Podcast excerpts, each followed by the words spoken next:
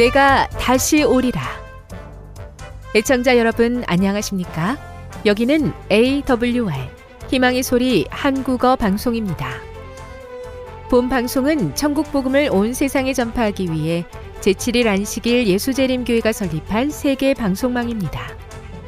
AWR 희망의 소리는 유럽, 라틴 아메리카, 아프리카, 러시아, 아시아의 방송망을 통해 전 세계에 복음을 전파하고 있습니다. AWR 아시아 희망의 소리 방송국은 한국어 방송을 매일 8시간씩 송출하고 있습니다. 희망의 소리 방송은 인터넷과 스마트폰을 통해서도 언제나 청취하실 수 있습니다. 들으실 수 있는 인터넷 주소는 awr.org입니다. 이 시간 희망의 소리 한국어 방송과 함께 보람있고 유익한 시간 되시기 바랍니다. 내가 다시 오리라. 여기는 AWR 희망의 소리 한국어 방송입니다.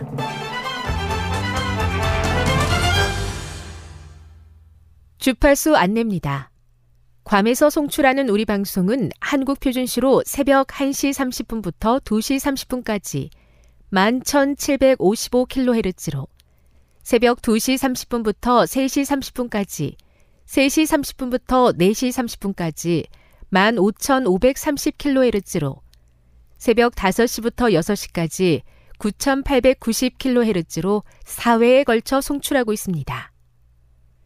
스리랑카에서 송출하는 우리 방송은 한국 표준시로 밤 9시부터 10시까지 15,530kHz로 우즈베키스탄에서는 새벽 3시부터 4시까지 새벽 4시부터 5시까지 9,760kHz로 타지키스탄에서는 밤 9시부터 10시까지 15,255kHz로 송출하고 있습니다.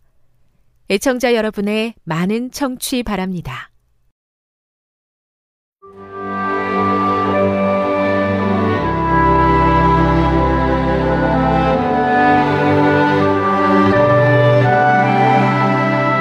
읽어주는 교과 셋째 날 2월 20일 화요일 하나님의 시험 시편 81편 7절 8절 95편 7에서 11절 105편 17에서 22절을 읽어보라. 이 구절에서 하나님의 시험은 무엇과 관련되어 있는가? 무리바는 이스라엘이 그들의 필요를 채워주시는 하나님의 신실하심과 능력을 의심하여 그분을 시험했던 곳이다. 시편 81편은 이 상황을 흥미롭게 반전시켜서 같은 사건을 하나님께서 이스라엘을 시험하셨던 때로 해석한다. 그들은 불순종과 불신으로 무리바의 시험에서 실패했다. 무리바의 기록은 두 가지 기별을 전해준다. 첫째, 하나님의 백성은 지난 세대의 잘못을 반복해서는 안 된다. 대신 그들은 하나님을 신뢰하고 그분의 길을 따라야 한다. 둘째, 비록 백성들이 시험에 실패했지만 그들이 어려움에 처했을 때 하나님께서 그들을 구해 주셨다. 과거에 베푸신 하나님의 구원의 은혜는 새로운 세대에게 하나님의 은혜에 대한 확신을 준다. 시편 105편은 자신의 미래를 이야기한 하나님의 예언을 요셉이 신뢰하고 있는지 그분께서 시련을 통해 시험하셨음을 보여준다. 19절에서 단련으로 번역된 히브리어 차랍은 제거, 정제 또는 정화의 의미를 가지고 있다. 하나님께서 요셉의 믿음을 시험하신 목적은 약속에 대한 의심을 제하고 인도하심을 더욱 신뢰하게 하는 것이었다. 하나님의 징계의 목표는 하나님의 자녀들을 강화하고 약속의 성취를 위해 준비시키는 것이다. 그러나 하나님의 교훈을 거부할 때 그 마음은 고집스럽게 되고 완고하게 굳어진다. 하나님께서는 당신의 율법에 신속하고 의심 없이 순종하기를 바라신다. 그러나 사람들은 잠들어 있거나 사탄의 속임수에 마비되어 있는데 사탄은 변명과 핑계를 제시하며 동산에서 하와에게 말한 것처럼 너희가 결코 죽지 아니하리라고 하여 주저하는 자들을 장악한다. 불순종은 범법자의 마음과 양심을 강팍하게 할 뿐 아니라 다른 이들의 믿음도 타락하게 한다. 처음에는 매우 그릇되게 보이던 것들이 계속 그들 앞에 있게 되면 차츰 그러한 모습을 잃어버리게 되어 마침내 그것이 정말로 죄인지 의심하게 되고 무의식 중에 동일한 잘못을 범하기까지 된다. 교회 증언 사권 146 교훈입니다. 하나님의 시험은 주의 자녀들을 강화하고 약속의 성취를 위해 준비시키기 위한 것이다. 시험의 실패에도 하나님은 은혜를 주시며 우리를 깨어 믿게 하신다. 묵상. 그대는 죄가 당신의 마음을 굳게 하는 것을 직접 경험한 적이 있습니까? 적용. 죄가 당신의 마음을 굳게 할 때 어떻게 해야 합니까? 그런 때 순종할 수 있는 힘을 주는 십자가로 가야 하는 이유는 무엇입니까? 영감의 교훈입니다. 정금같이 빛나도록 연단하심. 연단하시는 하나님께서는 그들을 불로 단련한 정금같이 나오게 하실 것이다. 하나님께서 가장 큰 시련의 기간에 당신의 자녀들에게 베푸시는 사랑은 그들이 가장 순조롭고 번영하던 때에 주신 것과 똑같이 강하고 부드럽다. 그러나 그들을 풀무불 속으로 들어가게 하는 것이 필요하다. 왜냐하면 그들이 그리스도의 형상을 완전히 반사하기 위하여서는 그들에게 있는 세속적인 것들이 불타버려야 하기 때문이다. 각시대 대쟁투 621 우리에게서 믿음 보기를 원하시고 시험 중에도 함께 하심을 감사합니다. 여러 번 넘어지며 믿음을 보이지 못한 부족함을 용서하여 주옵소서. 실패했을 때도 다시 준비되게 말씀해 주시고 소망 가운데 주님과 동행하게 도와 주옵소서.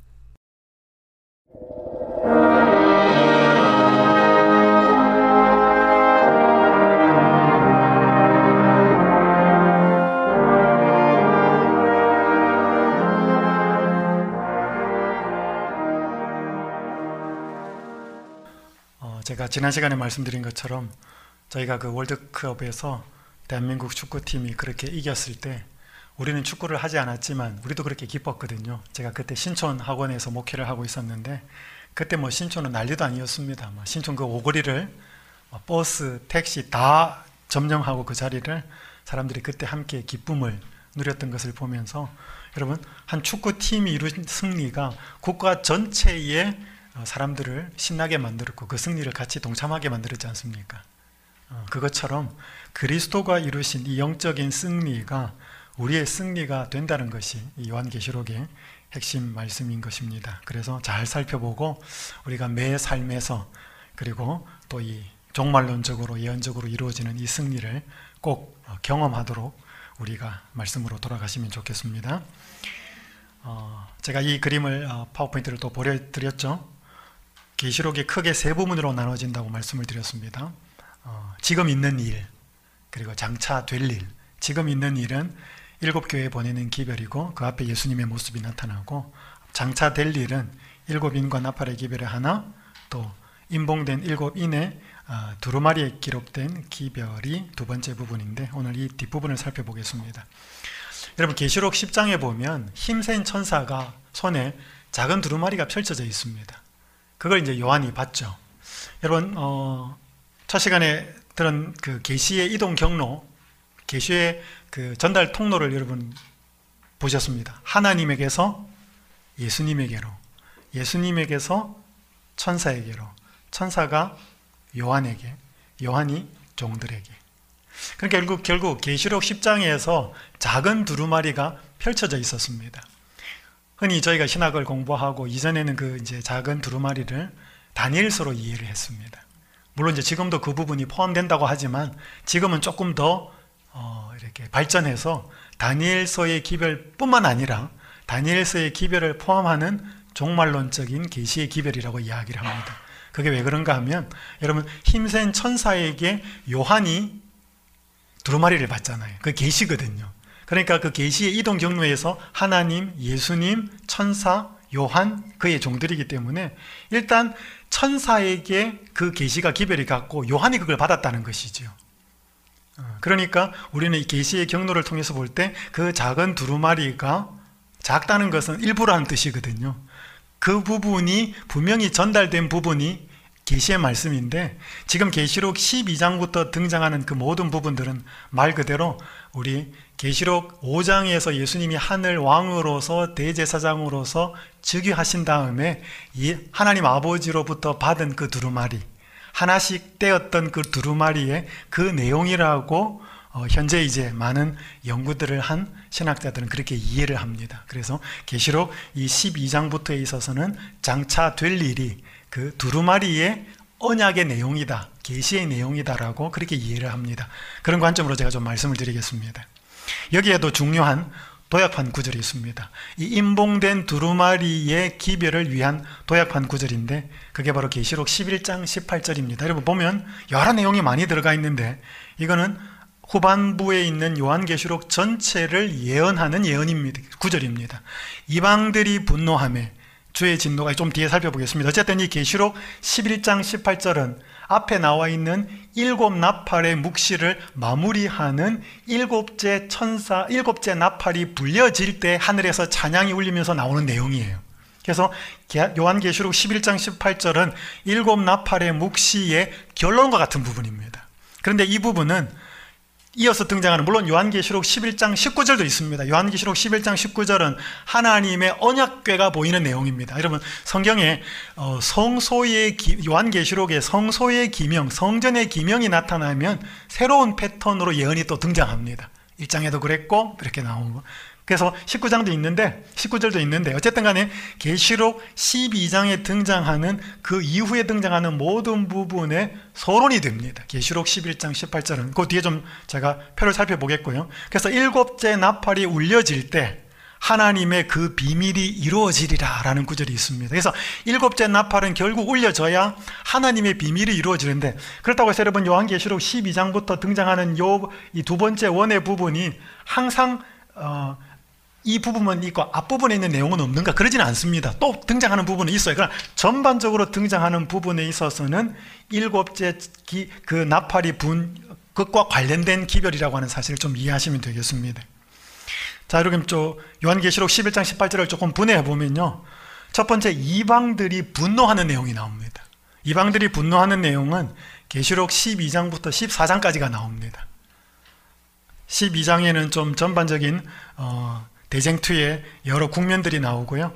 13장에서는 바다 짐승이 나오고 어, 땅에서 나오는 짐승이 나옵니다. 그리고 14장은 하나님의 대응책이 나오고요. 그 다음에 어, 계시록 15장부터 18장은 주의 진노가 내리는 부분이 나옵니다. 그래서 이게 어, 말 그대로 15장, 16장은 일곱 재앙입니다. 그리고 17장, 18장은 바벨론의 멸망에 대해서 바벨론의 심판에 대해서 마치 주의 진노가 내리는 부분이 나와 있습니다. 그리고 요한계시록 11장 18절의 세 번째 부분은 죽은 자를 심판하시는 내용이 계시록 19장부터 22장 5절까지 있는데 이 부분에는 어, 네 번째 부분인 종 선지자들과 성도들과 또 작은 자든지 큰 자든지 주의 이름을 경외하는 자들에게 상 주시는 내용, 상급의 내용이 포함되어 있습니다. 그리고 땅을 망하게 하는 자들을 멸망시키는 최후의 심판까지도 포함이 되어 있습니다. 요 죽은 자를 심판하는 내용에 그러니까 계시록 11장 18절을 크게 세 부분으로 나눕니다. 이방들이 분노하는 내용, 주의 진노가 내리는 부분, 하나님께서 죽은 자를 심판하시면서 의인에게는 상급을 주시고 악인들에게는 영원한 멸망을 주시는 부분이 세 번째 부분이고 이 부분이 전부 다 요한계시록 12장부터 다 함께 나오는 것이죠. 그러니까 요한계시록 11, 11장 18절을 잘 이해하시면 뒷부분에 따라 나오는 모든 부분이 다 나옵니다. 그래서 이게 장차 될 일의 두 번째 부분. 일곱 인과 일곱 나팔은 장차 될 일의 첫 번째 부분이었고 지금 살펴보는 부분은 두 번째 부분. 그래서 저는 요한계시록을 크게 세 부분으로 나누었다는 것을 다시 한번 말씀을 드리겠습니다. 자, 그러니까 이 계시록 11장 18절은 크게 세 부분입니다. 첫 번째, 이방이 분노하는 내용입니다. 이게 계시록 12장, 13장, 14장인데 12장, 13장에서는 사탄의 삼위적 연합이 나옵니다. 그리고 14장은 사탄의 삼위적 연합에 대한 하나님의 대응책이 나옵니다. 그래서 여러분 어, 계시록 12장, 13장 이렇게 해서 지금 제가 이번에 나오는 이 파워포인트에서 파란색 내용은 이건 사탄과 관련되는 것이고 노란색 부분은 하나님과 관련된 내용이 나옵니다. 그렇게 파워포인트 색깔을 그렇게 이해하시면 되겠습니다. 그래서 어, 계시록 12장에 영이 등장하고요. 13장 1절부터 10절에는 바다 짐승, 11절부터 18절에는 땅의 짐승. 그래서 이 삼위의 연합체가 나오는데 여러분은 계시록 12장, 13장 정도는 예언 전도회 같은 걸 여러 번 들으셨기 때문에 여러분 내용들은 대충 무엇인지 압니다. 그걸 제가 세세하게 설명을 드리지는 않겠습니다. 그 대신 말 그대로 사탄의 삼위적 연합이 어떻게 그리스도가 포함된 삼위 하나님과 이렇게 대조가 되는지를 좀 살펴보면서 이들이 종교적 세력이라고 하는 체제를 구축한다는 것을 좀 이해하시면 되겠습니다. 용 사탄의 부분은 천소가 하늘에 있었고요. 성부 하나님은 처소가 하늘에 있고 사탄도 보좌가 있다라고 나옵니다. 계시록 2장 13절에 보면 일곱 그 교회 보내는 기별에서 사탄의 권자가 있다. 옛날 성경에는 사탄의 위가 있었다 이렇게 표현하고 보좌가 있다고 나오고요. 성부 하나님도 보좌가 있다고 나오고요. 바다 짐승에게 권세와 보좌와 권위를 부여한다는 내용이 나오고 성부 하나님은 그리스도께 권세와 보좌와 권위를 부여한다는 내용이 나오고 사탄도 경배를 받고요. 성부 하나님도 경배를 받고 사탄은 영원히 멸망당하고 용은 성부 하나님은 영원히 통치하시는 내용이 나옵니다. 그래서 용과 성부 하나님이 비교가 됩니다. 그것이 주로 이제 계시록 12장 13장에 많이 나와 있습니다. 바다 짐승은 두 번째 위격, 성자 하나님, 예수 그리스도와 비교가 됩니다. 바다 짐승은 용으로부터 권세와 보좌와 권세를 받습니다. 성자 하나님 예수 그리스도는 성부 하나님으로부터 권세와 보좌와 권위를 받죠. 우리 잘 아시는 마태복음 28장에 있는 말씀. 바다에서 나와서 활동을 시작합니다. 예수님은 물에서 나오심으로 침례를 받으시고 봉사를 시작하지요. 그리고 바다 짐승은 42달간 강력한 활동을 합니다. 여러분 42달을 연으로 하면 3년 반이지요.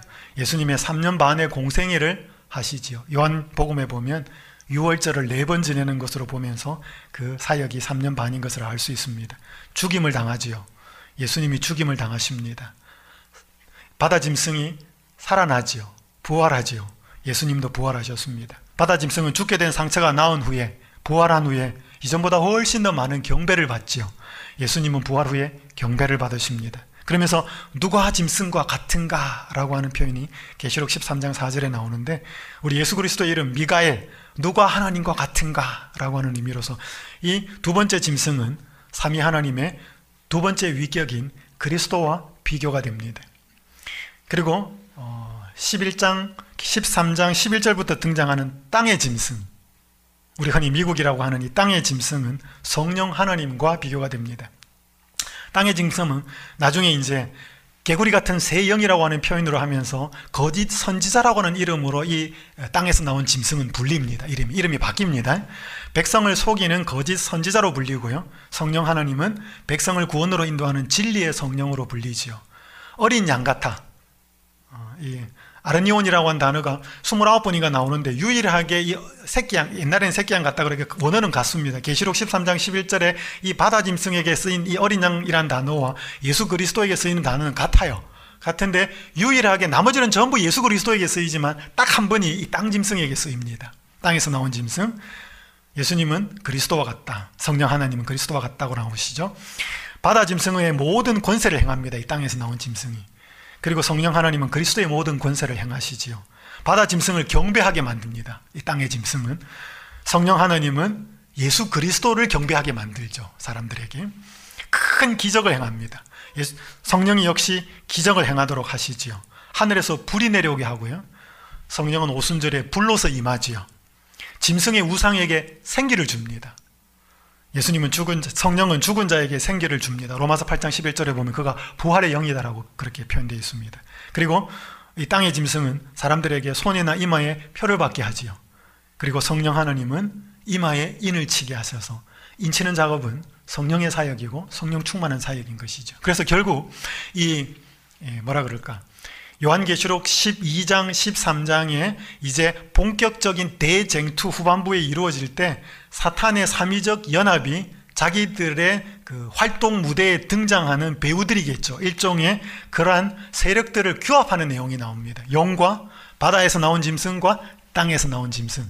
여기서 삼위 하나님을 모방하죠. 그죠? 성부, 성자, 성령의 그 사역이나 그 어떤 품성이나 내지는 역할들을 모방하는데 그것은 바로 종교 세력이라고 하는 것을 보여주고요.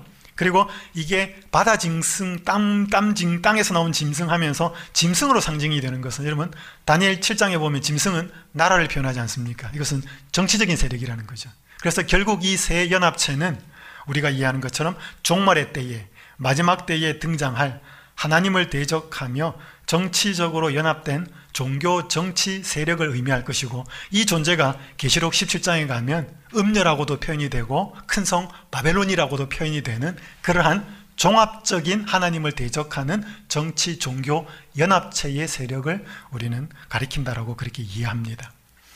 그래서 종말 때 이 하나님의 계획과 사탄의 계획이 또 계시록 13장에는 나와 있는데 계시록 13장에 이 땅의 짐승의 모습을 잘 연구해 보면 그가 어떤 일을 하게 될 것인지가 어, 출애굽기 20장에 10계명의 내 앞에 있는 하나님과의 관계되는 계명으로서 이해할 수 있습니다. 온 땅이 용과 짐승에게 경배하도록 하지요. 하나님 외에는 다른 신들을 잊게 말라고 하는 그 계명에 반대하는 것이고요. 14절에 짐승의 우상을 만들게 하지요. 새긴 우상을 만들지 말라는 계명에 도전하는 것이고 짐승이 입을 벌려서 이거는 땅의 짐승도 바다 짐승도 포함되는 것이죠. 짐승이 입을 벌려 하나님과 그의 이름을 회방하고 하나님의 이름을 망령되이 이끌지 말라는 계명, 셋째 계명, 그리고 17절에는 짐승의 표를 받게 하는 결국 이 짐승의 표는 안식일을 기억하여 거룩히 지키라고 하는 그 부분과 연관이 되겠다는 것입니다. 그러니까 여러분, 여러분 지금이 일요일이 짐승의 표고 안식일이 하나님의 인인가? 아직은 아닙니다. 근데 여러분, 만약에 제가 여러분 성경을 보다가 이렇게 밤에 잠에 들었는데, 어, 어떻게 화장실에 가다가 뭐 성경을 이렇게 밟을 수 있습니다. 뭐 그거는 뭐 죄가 아니에요. 모르고 밟은 것이니까. 근데 만약에 진짜 무슨 공산당이 쳐들어와 가지고 우리한테 성경책 딱 바닥에 놔놓고 머리에 총을 딱 대놓고 너 이 성경책 밟고 지나가. 그러면 너가 예수니 예수를 안 믿는 것으로 알게. 그때 여러분 총 갖다 대고 그 성경책을 밟고 지나간 것은 밤에 자다가 일어나서 모르고 성경 밟은 거하고는 차원이 다른 거죠. 거기에 의미가 부여될 때는 그 의미가 그 사건에 관련이 된다 이 말입니다. 여러분 그냥 하나님이 만들어 놓은 과일을 아무거나 먹는 건 상관없지만 생명나무라고 선악을 알게 하는 나무라고 이거 먹으면 너가 정령 죽으리라고 말씀을 한 상태에서 먹어버리면 그건 하나님의 말씀을 어기는 거거든요. 그러니까 안식일과 일요일이 마지막 대쟁투에서 하나님을 경배하는 것과 인간이 만든 것을 경배한다는 그것이 대두가 되어서 결판이 나오고 결정이 날 때 그때는 이게 하나님의 인과 짐승의 표가 된다는 것입니다. 그때는 일요일을 택한다 그러면 하나님을 배반한다는 뜻이거든요. 아직은 아닙니다. 그렇기 때문에 여러분 이게 분명히 그렇게 된다는 것이지 앞으로 그것을 우리가 잘 이해할 수 있는 게 우리는 계시록 13장과 또 출애굽기 20장이라는 것을 알 수 있습니다. 그래서 이렇게 마지막에 사탄의 삼위가 전략적 연합에 의해서 어, 하나님을 대적할 건데 그럼 하나님의 대응책은 뭐냐는 거죠. 그 하나님의 대응책이 계시록 14장에 나와 있는데 그거는 14만 4천 즉 사람이라는 것입니다. 이 사람을 통해서 하나님의 복음의 기별을 전하게 하는 게 하나님의 대응책입니다. 상대가 될 것 같습니까? 사탄의 삼위가 연합을 했는데 하나님은 이 사람을 통하여서 복음을 전하게 하는 것으로 대응체계를 마련하고 계시다는 것입니다. 여러분 마태복음 24장 14절에 보면 이 천국 복음이 모든 민족에게 증언되기 위하여 온 세상에 전파되리니 그제야 끝이 오리라. 여기서 이렇게 우리는 전파된다. 너희가 복음을 전파하라라고 하는 표현도 분명히 있지만 여기 특별히 마태복음 24장에서 14절에서 전파되리라고 하는 이 표현은 능동태가 아니라 수동태입니다.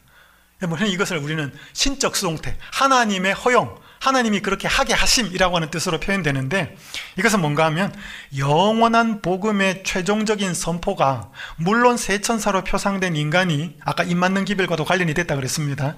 최선을 다해서 노력하고 애를 쓰겠지만 마지막에 땅끝까지 복음이 전해지는 일은 인간의 지혜나 노력이나 기술과 어떤 뭐 능력에 의해서 전파되는 것은 아니라는 것입니다.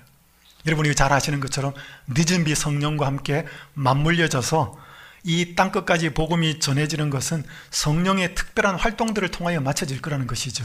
그래서 이것이 전파하라 이렇게 하다 보다는 온 세상에 전파될 거다라고 하는 표현으로서 인간의 어떤 그 의지보다는 하나님의 능력과 특별한 활동이 포함되어 있는 단어라고 하는 것, 이 기별이라고 하는 것을 이해할 필요가 있고 여기는 그저 나약한 인간들만 어, 통하여 사는 것이 아니고 말 그대로 이 뒤에는 우리 성령, 성부, 성자의 말 그대로 우리 하나님의 삼위 하나님이 여기에 어, 인도하시고 붙들고 계신다는 것을 알 수 있습니다. 그래서 계시록 12장, 어, 13장, 14장은 그 요한계시록 11장 18절의 그 도약판 구절의 첫 번째 부분 이방인들이 분노하다라고 하는 내용의 내용이라고 하는 것을 여러분 이해하시고 나중에 돌아가서 다시 읽을 때 그 부분으로 그렇게 이해하시면 좋겠습니다. 두 번째 이제 요한계시록 11장 18절의 두 번째 부분이 주의 진노가 내린다라고 하는 부분이 있었습니다. 이게 계시록 15장부터 18장인데 크게 두 가지로 나눕니다.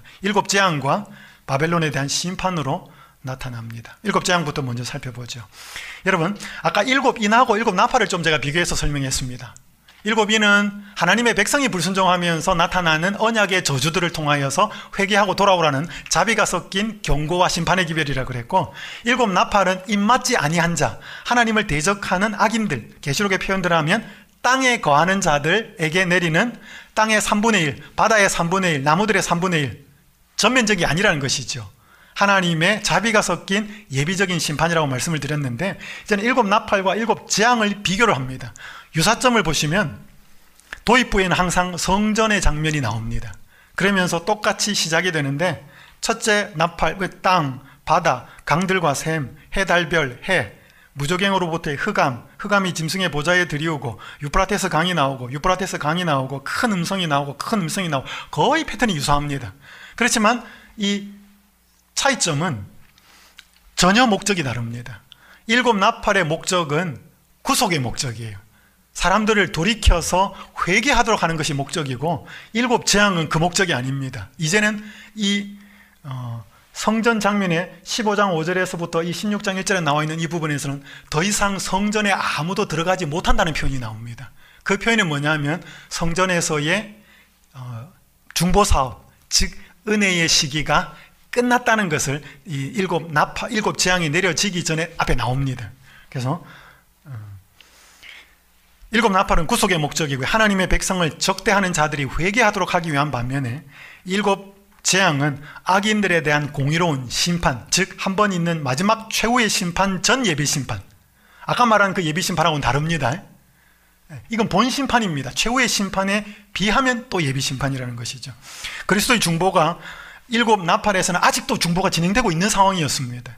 근데 일곱 재앙이 내릴 때는 중보가 끝났습니다. 더 이상 성전에 들어가는 사람이 아무도 없다고 말했고요.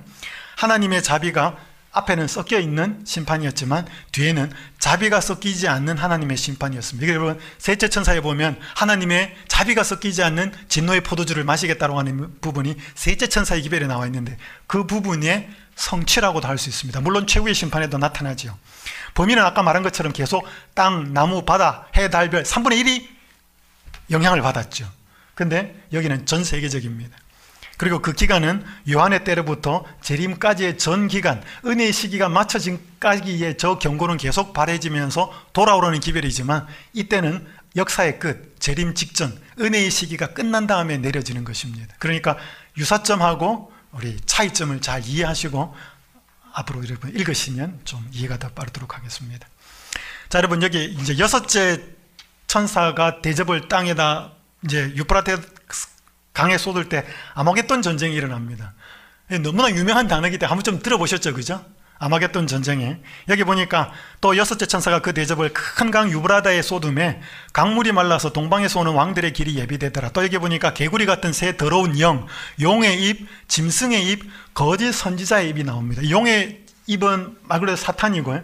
앞에 나오는 짐승의 입은 계시록 13장의 첫 번째 부분에 있는 바다에서 나온 짐승이고 뒤에 나와 있는 거짓 선지자는 땅의 짐승입니다. 이 짐승이 이적을 행하고 미혹을 하는 존재이기 때문에 거짓 선지자라고 이렇게 불리어지죠. 여러분 성경에 구약 성경의 유프라테스 강은 바벨론과 아시리아나 이쪽 지역에서 이 이스라엘을 침략할 때 넘어 들어오는 경계입니다. 그러니까 이 유프라테스 강은 이 강을 넘으면 이방이 하나님의 백성을 침략하고 무너뜨리는 데 사용되었습니다. 그래서 하나님께서 이 유브라데 강물을 말렸다고 하는 것은 더 이상 그들의 활동이 힘이 약해지겠다는 뜻입니다. 이 강물이 무엇인지는 우리가 계시록 17장에 가보면 음녀가 앉아있는 큰 물, 많은 물이 그들을 지지하는 세력이거든요. 이제 그걸 말려서 동방에서 오는 왕들의 길이 예비되겠다. 그렇게 쫙 이야기하면서 새 영이 16절에 히브리어로 아마겟돈이라고 하는 곳으로 왕들을 모으더라. 근데 앞부분에 보면 보라 내가 도둑같이 오리니 누구든지 깨어 자기 옷을 지켜 벌거벗고 다니지 아니하며 자기의 부끄러움을 보이지 아니하는 자는 복이 있도다 그랬습니다. 여러분 아마겟돈이라는 말이 히브리어거든요. 여기 16절에 보면 이 하르라는 산이라는 단어와 마겟돈, 무기또라는 의미입니다. 그래서 아마겟돈의 히브리어 뜻은 무기또의 산이라는 의미입니다. 근데 여러분 무기또는 산이 아니고 평지입니다. 그래서 이 무기또는 평지인데 무기또의 산은 근접해 있는 갈멜산을 가리키는 것으로 이해합니다. 여러분 갈멜산 아시죠? 열왕기상 18장에 엘리야와 이세벨의 어, 바알의 거짓 선지자들과 함께 선악의 대쟁투가 이루어진 이 대쟁투의 이슈가 뭐냐면 누구를 경배할 건가? 하나님이 참 신이면 하나님을 경배하고 바알이 신이면 바알을 경배하고 그 대쟁투가 이루어진 것이 이 아마겟돈 전쟁의 그 모습을 보여주는 것이죠. 그리고 이 보면 이게 뭐 무기로 싸우는 전쟁이라기보다는 15절에 보면 여러분 도둑같이 오겠는데 누구든지 깨어서 자기 옷을 지켜서 벌거벗고 다니지 아니하면 복이 있다. 즉 품성에 관련되는 것이거든요. 그러니까 이 아마겟돈 전쟁은 무기 들고 싸우는 전쟁이라기보다는 마음을 점령하는 품성과 관련된 영적인 전쟁이라고 하는 것이 이 본문 안에 나와 있습니다. 쭉 이야기하다가 마마겟돈을 이야기하면서 결국 온 이야기 하거든요. 그러니까 결국 품성 이야기라는 것이죠.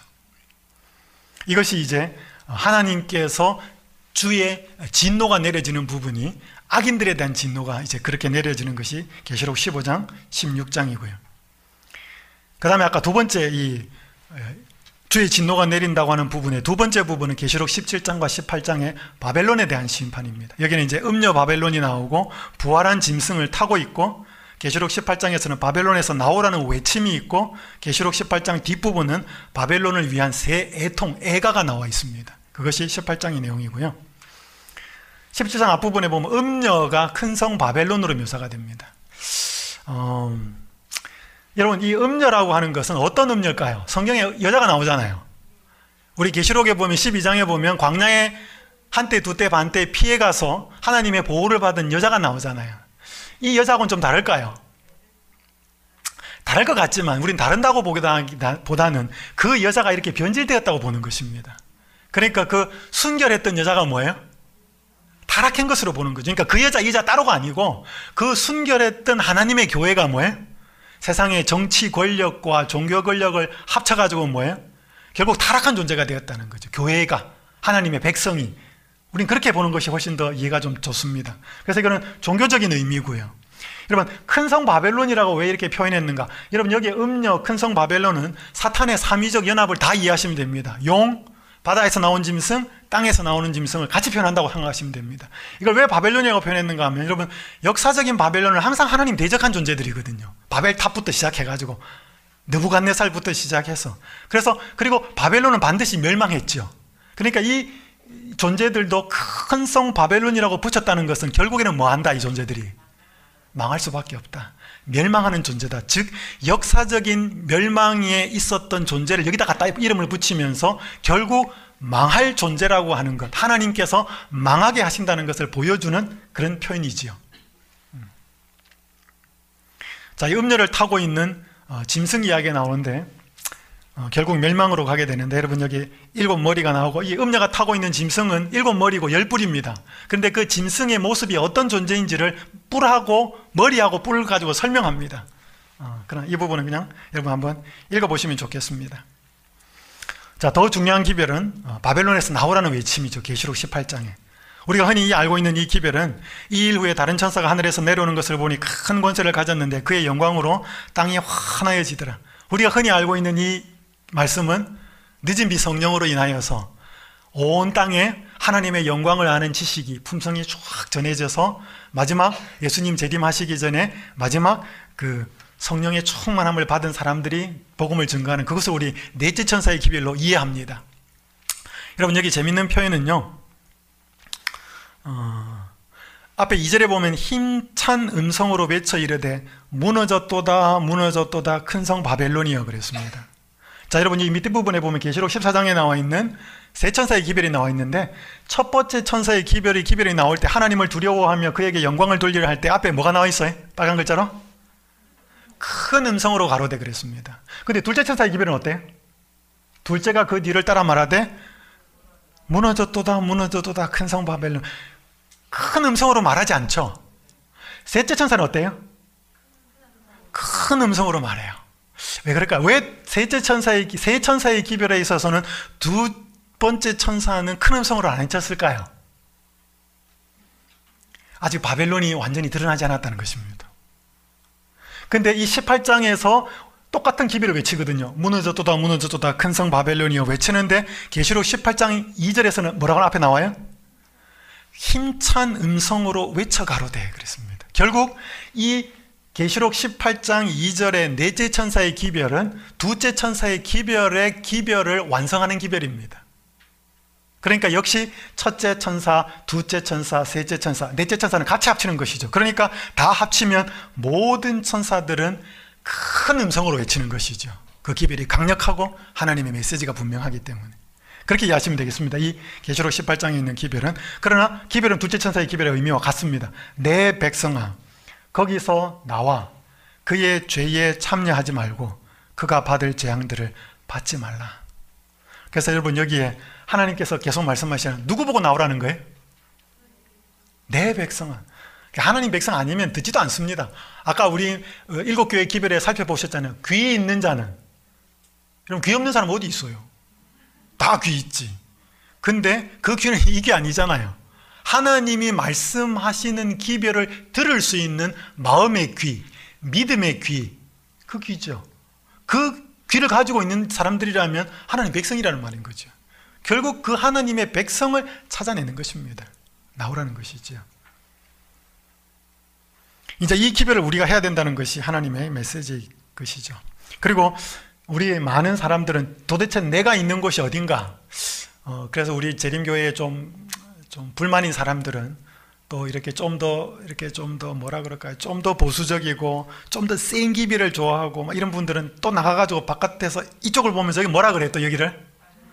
여기가 바벨론이다, 여기가. 어, 그거는 좀 조심할 필요가 있습니다. 여기 스테파노비치 책에는 이렇게 이야기하죠. 참된 복음을 가르치는 단체의 일원이 되었다고 하여 그가 하나님 편에 있다는 보증은 아니다. 각 그리스도인을 향한 은혜의 호소는 그가 속한 종교 단체를 하나님의 말씀으로 조사해 보고 시험해 보라는 것이다. 그러니까 결국 우리가 뭐예요? 내가 제7일 안식일 예수 재림교에 있지만 여러분 제7일 안식일 예수 재림교회는 절대로 바벨론은 아닙니다. 근데 제7일 안식일 예수 재림교회는 분명히 하나님이 남은 무리로 부르셨거든요. 그런데 일곱 교회의 기별에서 마지막 일곱 번째 교회가 무슨 교회예요? 라우디게아 교회예요. 그러니까 여러분 재림교회는 바벨론은 아닌데 뭐는 될 가능성은 있어요? 라우디게아 교회는 될 가능성이 있습니다. 그 차이가 뭘까요? 왜냐하면 라우디게아 교회의 가장 큰 문제가 뭐였습니까? 뜨뜻 미그지 하는 것도 원인이 뭐 맞습니다. 근데 결국 예수님이 문 밖에 있었다는 것이죠. 예수님 문 밖에서 두드리니까. 그러니까 아까 말씀드린 것처럼 일곱 개에 보내는 기별이 예수님의 기별로 시작했다가 성령의 초청으로서 마무리되는 것처럼 결국 예수님이 문 밖에 있다는 것은 성령이 충만하지 않다는 뜻이죠. 그렇게 보면 우리 슬기로운 다섯 처녀와 어리석은 다섯 처녀의 모습을 보면 결국 기름이 없다는 것이죠. 어. 그러니까 결국 예수가 마음에 충만하지 않고 성령이 충만하지 않는다면 제7의 안식일 예수 재림교회 안에 있어도 라우디게아 교회가 될 가능성이 있다는 것이죠. 그건 심각한 것이죠. 그렇게 되지 않도록 우리는 여기에서 참으로 하나님의 백성으로서 살아야 된다는 것입니다. 네 번째 이제 이 바벨론의 멸망에 있어서는 18장 뒷부분에 보면 바벨론을 위한 세 가지 애통이 나옵니다.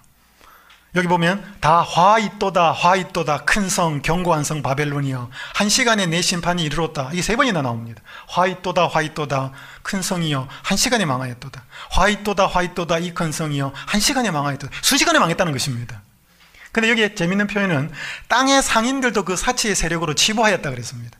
바벨론으로 말미암아 치부한 이 상품의 상인들이 그의 고통을 무서워하여 멀리 서서 울고 애통합니다. 그러니까 이 바벨론이란 세 애가가 나오는데 땅에 그 바벨론과 결탁한 사람들이 용, 사탄, 바다에서 나온 짐승, 땅에서 나온 짐승, 요것만 있는 게 아니고 땅의 왕족들, 땅의 상인들, 거부들, 세상에 잘 나가는 기업가들 다 붙어 있겠다는 것입니다.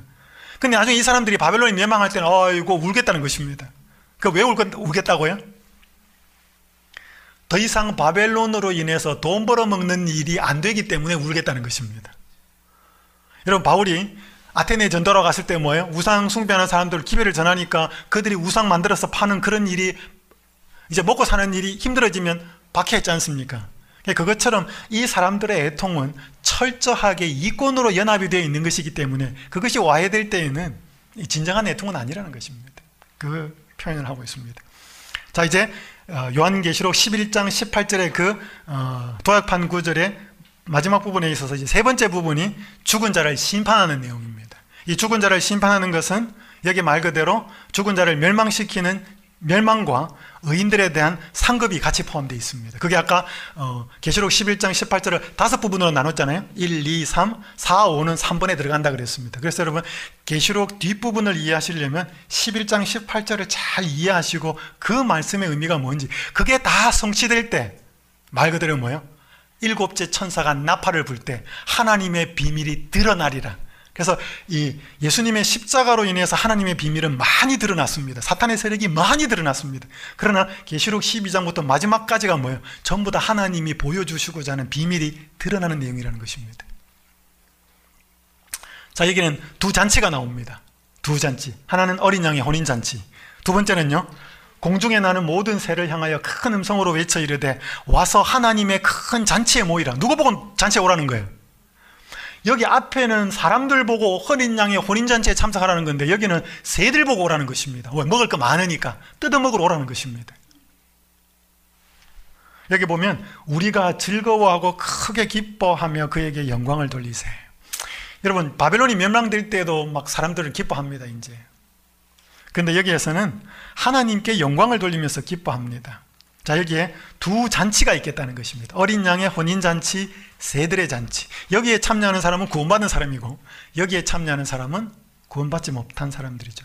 여러분, 여기 재밌는 표현을 이야기하는데, 그의 아내가 자신을 준비하였다. 그에게 빛나고 깨끗한 세마포 옷을 입도록 허락하셨다. 세마포 옷은 성도들의 옳은 행실이다. 근데 밑에 보면, 어, 백마탄자가 나오는데 예수님의 모습이 나옵니다. 왜 이제 이, 이 세들의 잔치를 준비하는 데 있어서 대장으로 나타나시는데 여기 보면 하늘에 있는 군대들 계시록 19장 14절에 보면 하늘에 있는 군대들이 희고 깨끗한 세마포 옷을 입고 백마를 타고 그를 따르더라 그랬습니다. 이건 구원받은 무리들이거든요.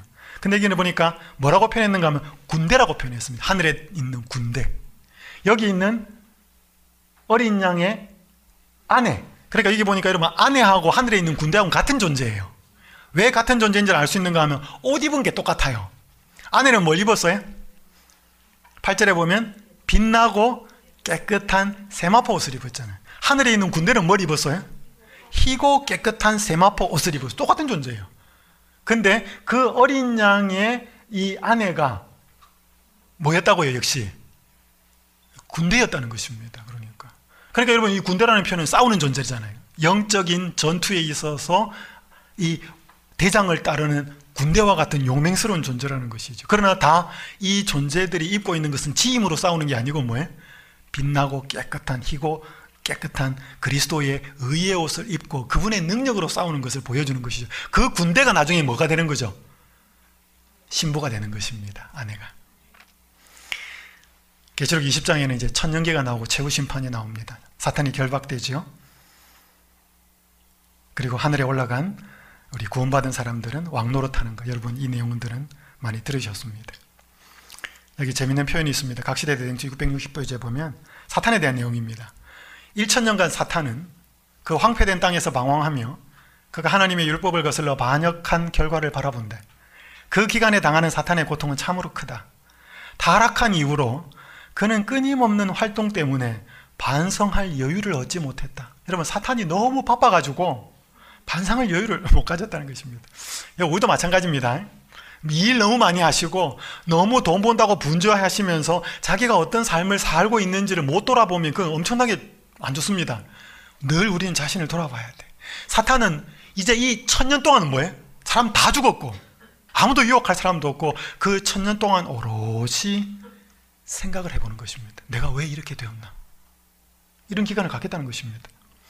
그러나 이제 그는 그의 세력을 빼앗기고 처음에 하늘 정부를 반역한 일에 그가 담당해온 역할을 깊이 생각하게 된다. 그는 자기가 자행한 모든 죄악 때문에 고통을 받아야 하고 그가 범하도록 유혹한 죄에 대하여 형벌을 받아야 하는 무서운 장례를 내다보면서 두려워 떤다 그랬습니다. 근데 또 이 천년이 끝나고 나면 뭐예요? 또막 사는 이제 악인들이 부활합니다. 이제 그거 보니 뭐 또 생각이 달라집니다. 아, 이거 뺏어야 되겠다. 이제 그게 최후의 심판이 내려지는 길로 가는 것이죠. 자, 이제 이게 이제 어, 죽은 자들을 심판하시는 악인들에 대한 어, 하나님의 심판이죠. 근데 의인들에 대해서는 당연히 보상이 있겠죠. 새 하늘과 새 땅이 나옵니다. 이 계시록 21장 1절부터 5절까지에는 새라고 하는 단어가 다섯 번이 나옵니다. 새 하늘, 새 땅, 새 예루살렘, 새롭게 하노라. 네 번 나오네요. 이 새라고 하는 단어는 카이노스라는 단어입니다. 여러분, 이 카이노스라는 단어는 새 것이라는 건데, 그러니까 옛날에 헌것 말고 새 것이 아니고 본질적으로 질이 완전히 다른 새로운 것을 말합니다. 여러분, 헌 것에서 새 것으로 할 때 그 새롭다라는 단어는 네오스라는 단어입니다. 여러분, 혹시 옛날에 여러분들이 그 네오파스라는 거 들어보셨어요? 네오파스. 그 옛날에 나온 파스보다도 새로운 파스라는 뜻입니다. 그러니까 여러분 전화기 있잖아요. 옛날에 이렇게 막 다이얼 돌리는 거 있고 해서 막 그런 전화기에서 나중에는 버튼 누르는 거 있고 막 그건 뭐 도찐 개찐입니다. 근데 여러분 요즘 스마트폰은 어때요?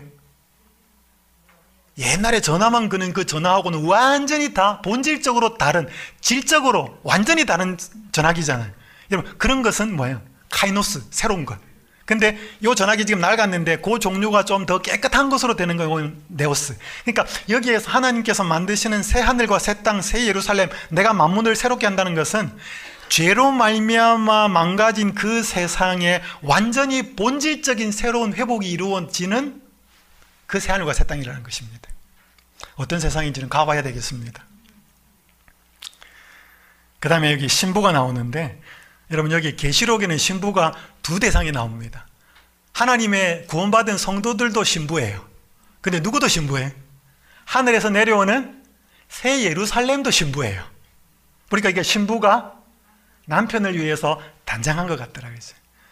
여러분, 어, 구약이나 신약에 보면 예루살렘이 도시나 이 전체가 하나님의 신부로 표현되기도 해요. 예수님이 감남산에 올라가셨을 때 뭐라고 기도하시냐면 예루살렘아 예루살렘아 암탉이 그 알을 품으려고 하듯이 얼마나 그렇게 했는지 너희가 원하지 않았다. 그러니까 예루살렘이란 그 도시 자체를 뭐예요? 하나님의 백성과 동급으로 놓는 것이죠.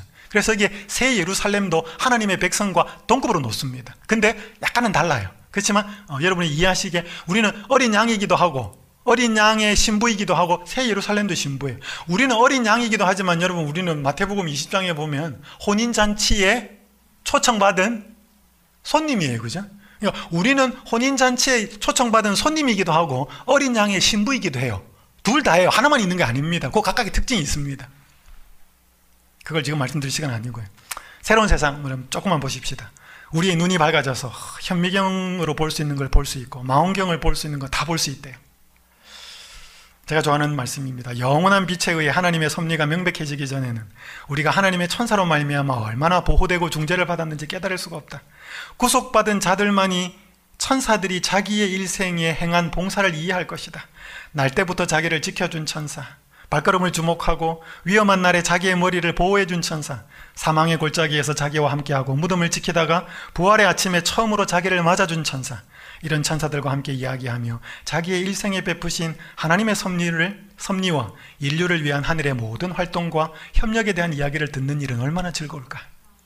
그러니까 여러분, 우리의 물리적인 육신의 눈만 밝아지는 게 아니고 우리의 영적인 마음의 깨달음도 상상할 수 없이 밝아지고 하나님의 섭리들을 다 이야기하면서 새로운 세상이 펼쳐지겠다는 것입니다. 그것이 구원받은 의인들에 대한 하나님의 상급이라는 것이죠. 아까 말씀드린 것처럼 그리스도의 신부는 이 둘 다입니다. 구원받은 성도들도 신부고 새 예루살렘도 신부죠. 구원받은 성도들은 희고 빛나는 세마포 옷으로 단장을 하고 있고 새 예루살렘은 금과 진주와 보석으로 어, 단장되어 있다는 것을 말씀하고 그리고 찬란히 빛나는 하나님의 영광으로 치장되어 있는 것을 알 수 있습니다. 이제 마무리를 하면서요. 어, 바벨론과 새 예루살렘을 비교하면 되게 재밌습니다.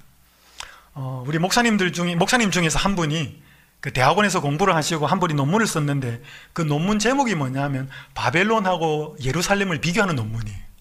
그분은 건축공학을 전공하셨습니다. 근데 어, 이분은 특별히 또 건축에 이런 그 달란트가 있다 보니까 논문을 쓰시면서 바벨론 도성과 예루살렘이라는 두 도시를 연구해서 구약에 뭐 연구하고 신약에 연구하고 이렇게 하면서 아, 되게 재미있는 논문을 쓰셨습니다. 바벨론과 새 예루살렘을 비교하면 재밌습니다. 여러분 바벨론은 바벨론이 등장할 때 계시록 17장에 등장하거든요. 큰 성 바벨론. 근데 그것도 일곱 재앙을 가진 한 천사에 의해서 큰 성 바벨론이 소개가 됩니다. 그리고 새 예루살렘이 소개될 때도 일곱 재앙을 가진 한 천사에 의해서 소개가 됩니다. 새, 하늘에서부터 내려오는 새 예루살렘. 그리고 큰 음료로 표현되어 있습니다. 어린 양의 신부로 소개가 되고요. 보석으로 단장을 합니다. 새 예루살렘도 보석으로 단장해요. 가증한 잔을 줍니다. 생명수가 흘러나옵니다. 마귀들의 거처라고 바벨론이 표현되어 있고 계시록 21장 3절에는 하나님의 거처라고 표현되어 있습니다. 부정한 것과 가정한 것이 가득하다고 바벨론을 묘사하고 있는데 새 예루살렘에는 부정하고 가정한 것은 전혀 찾아볼 수도 없다. 나라와 왕들이 권세와 영광을 바벨론에다가 줍니다. 나라와 왕들이 그들의 권세를 가지고 새 예루살렘으로 들어옵니다. 맑은 물, 많은 물과 붉은 짐승 위에 앉아 있습니다. 결국 많은 물, 붉은 짐승, 산, 계시록에 나와 있는 부분들은 다 정치적이고 어떤 그 세상의 많은 사람들로 인한 지지 세력을 말하는데 이것은 인간과 관련 없이 하늘에서 내려온 것으로 설명하고 있습니다. 그리고 생명책에 기록되지 못한 자가 거하는 곳이 바벨론이라고 나와 있고 계시록 21장 27절에서는 이 새 예루살렘은 생명책에 기록된 자만 거할 수 있다고 기록하고 있습니다. 영원히 멸망하겠고 영원히 지축될 것을 이야기하고 있습니다. 그래서 바벨론과 계시록 특별히 17장, 18장 이 새 예루살렘의 모습을 이렇게 쭉 같이 대조해서 읽어보시면 굉장히 재미있습니다. 자, 이제 제가 마무리를 하면서 한 이야기를 드리고 마무리하겠습니다.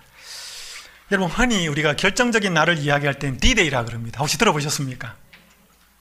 이 D-Day가 어디서 나온 말인가 하면 1944년에 2차 세계대전에 아이젠하워 장군이 이끄는 어, 연합군이 독일에게 좀 밀렸습니다.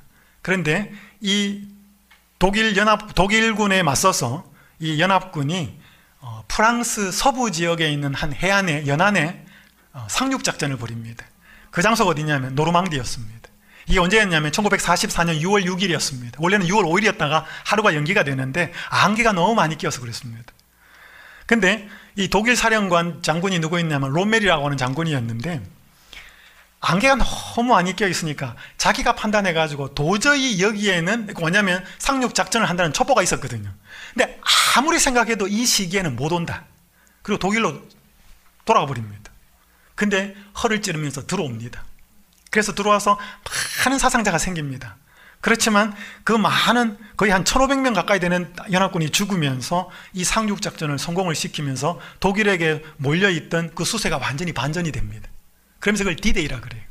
근데 2차 세계대전은 그 이후로도 1년 이상이 더 갑니다. 왜냐하면 독일이 언제 항복했는가 하면 1945년 6월에 항복했거든요. 그리고 원폭 떨어지고 일본은 8월에 항복하고. 그러니까 거의 1년을 더 가는데 그때 전쟁이 끝나요. 그래서 전쟁이 끝난 날을 V-Day라 그럽니다. 여러분, 우리 이 결정적인 승리가 있었음에도 불구하고 전쟁은 아직 안 끝났다는 거죠. 우리 이걸 신앙적으로 좀 이해해 보면 결정적인 승리가 있었던 사건은 십자가입니다. 근데 여러분 십자가로 인해서 비밀이 많이 드러나고 사탄의 존재가 거의 드러났습니다. 그래서 사탄이 쫓겨납니다. 그래서 여러분 우리 계시록 12장에서 하늘에 전쟁이 있었다는 것을 우리 그냥 태초에 하늘에 저 위에 있었던 사탄의 반역으로 이해하시는데 그게 12장 문맥에서 보면 어린 양이 그 태어난 아이가 하늘로 올라간 이후에 생기는 것입니다. 그거는 하늘에서 전쟁이 있었다는 것은 최초의 전쟁을 말하는 것이 아니고 예수님이 하늘로 등극하시면서 사탄이 쫓겨나는 것을 이야기하고 있습니다. 그게 문맥상에 그래요. 그거를 그건 조금 어쨌든 간에 그래서 이 그다음에 V데이는 예수님의 재림입니다. 그러니까 십자가와 재림 사이에 아직까지 결정적인 승리가 있었음에도 불구하고 완전히 승리는 이루어진 것은 아니죠. 그이 안에는 항상 뭐가 있는가 하면 긴장이 있어요. 우리는 지금 여기 살고 있습니다.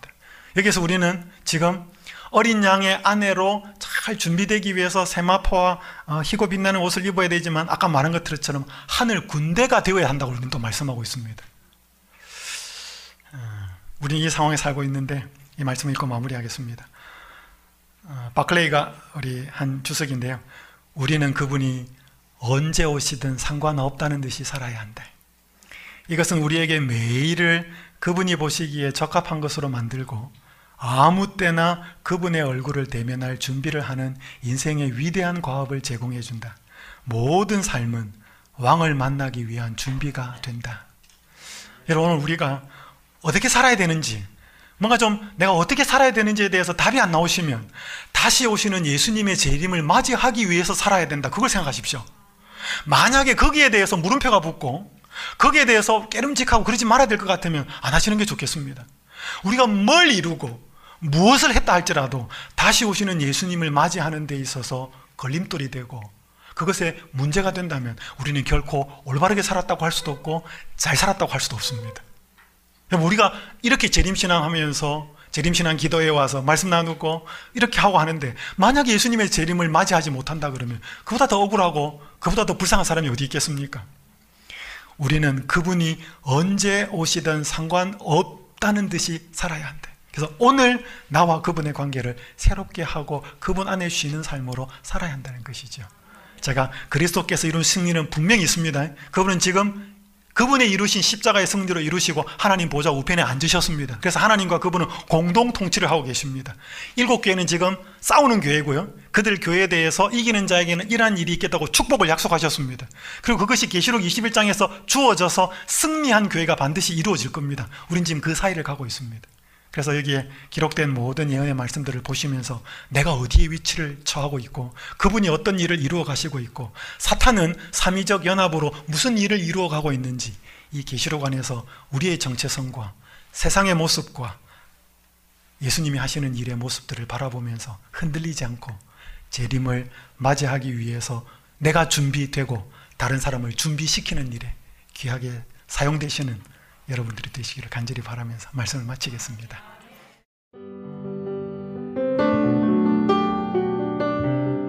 행복한 시간 되셨습니까? 지금까지 여러분께서는 AWR 희망의 소리 한국어 방송을 청취하셨습니다.